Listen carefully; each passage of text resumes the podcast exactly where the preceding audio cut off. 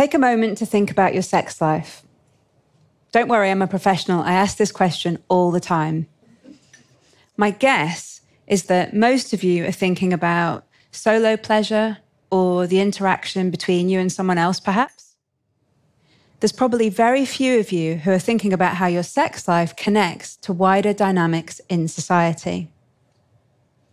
Let me explain by starting somewhere a little different. The gender pay gap has reduced in the last three decades in the UK, and we have more women in senior management positions than ever before. But there is also still such a long way to go. Britain only ranks 21st in the world for gender equality.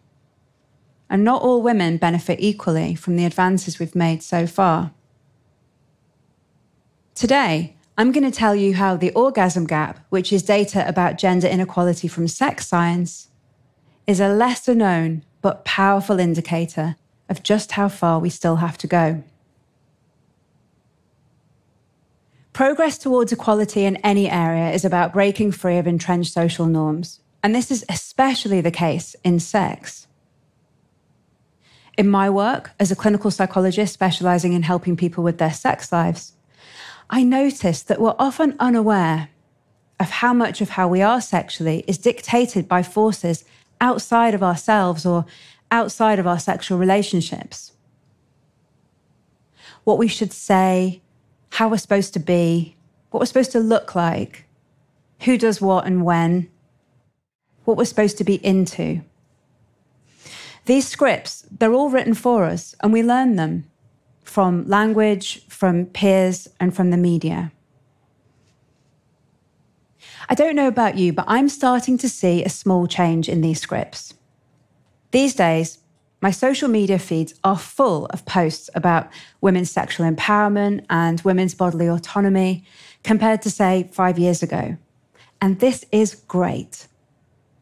But in my work, I notice that this change has not yet translated to real life and to the bedroom. Not that everyone has sex there, but you know what I mean. I see plenty of women in my clinic who tell me that they feel more empowered than ever to take up space, to call out misogyny, to demand a seat at the table. But when it comes to their sex lives, they can't seem to bring themselves to feel empowered in the same way. They tell me that they feel silenced, disempowered, and made to feel that they are the problem. And they don't know how to tackle it. So, why is this happening? Well, we used to think that women's orgasms were hard to come by, and that, be- and that because they were tricky, this was the obvious explanation as to why, when cis men and cis women have sex together, it's more often the man who leaves feeling satisfied. This is a common myth. And it's kind of got in the way of us really noticing and questioning this imbalance of pleasure across genders. This tricky orgasm myth has been challenged by various pieces of sex research over the last few decades.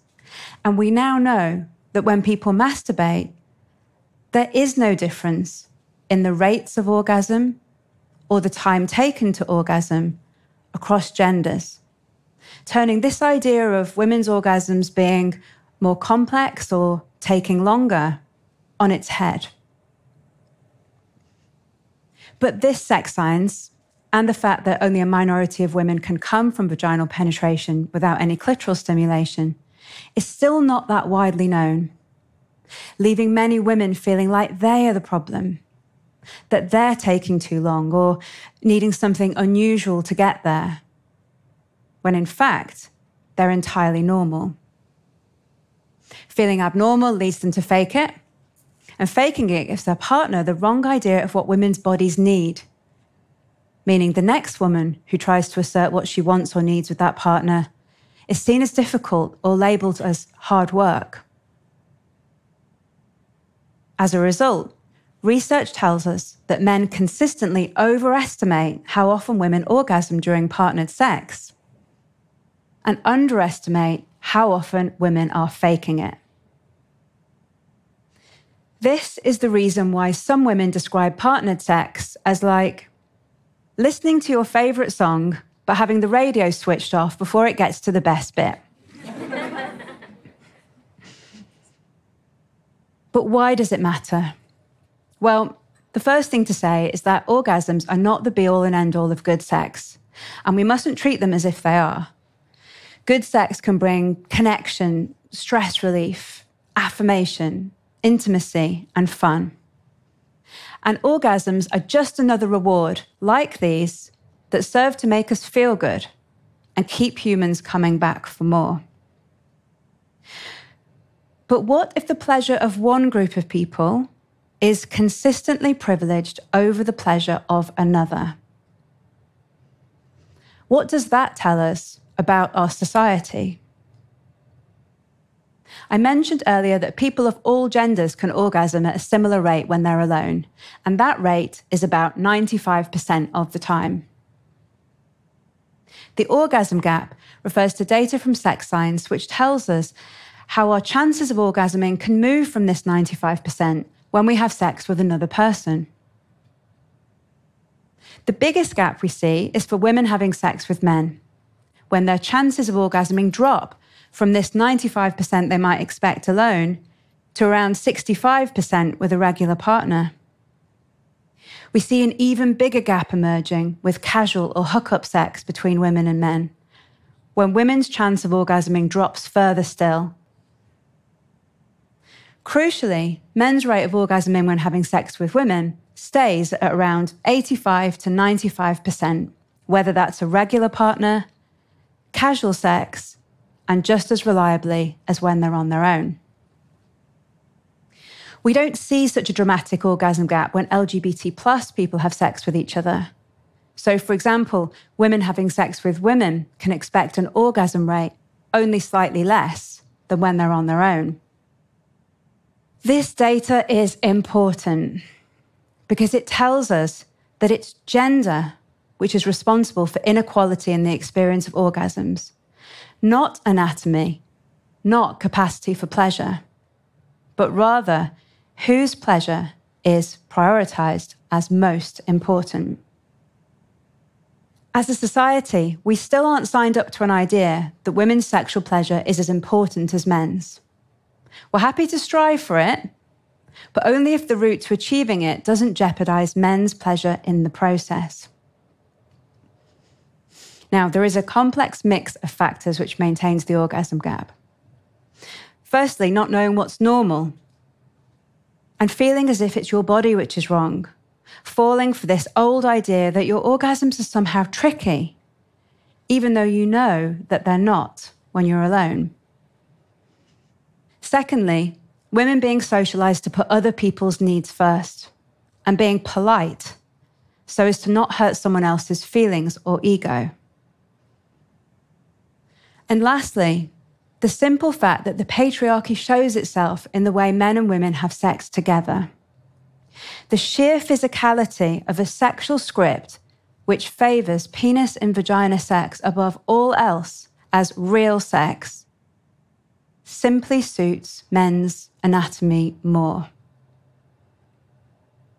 This is one of the reasons we don't see such a dramatic orgasm gap when women have sex with other women, and we can learn from this ditch the script and have more sex, which looks like the sex you enjoy alone. So, what are we to do? Stop faking it. yes, I know you've all done it, and you're so, so good at it. I know it comes from a place of not feeling normal or wanting to communicate something or trying to protect someone else's feelings. But all faking does is strengthen this patriarchal script and means your needs are less likely to be met over time. We can also notice how inequality shows up in the bedroom. Is it okay with you that your needs are sidelined in favor of someone else's? How does that fit with your values around equality and other areas of your life?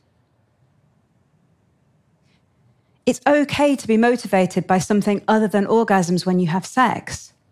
But this should be your choice to make, not some kind of sexual glass ceiling based on gender. And lastly, by showing up for each other. If more women felt able to be upfront about their pleasure and what their body needs, this would pave the way for women collectively to benefit. It would mean the next woman who tries to be open about what her body needs would be less likely to be dismissed as complex or unusual. It would change the story. It would redress the balance. But this journey isn't just for women to take. Men can show up here also by believing women when they say what they need. These women are not the outliers you think they are. They are the voice of change. Men can also show up by understanding that women's capacity for pleasure is equal to their own, and by genuinely championing sex, which has mutual pleasure at its core, even if that means sacrificing their own more comfortable position of privilege from time to time. So, let's start a revolution. After all, who knows what the impact of gender equality behind closed doors might have on the rest of society? Thank you.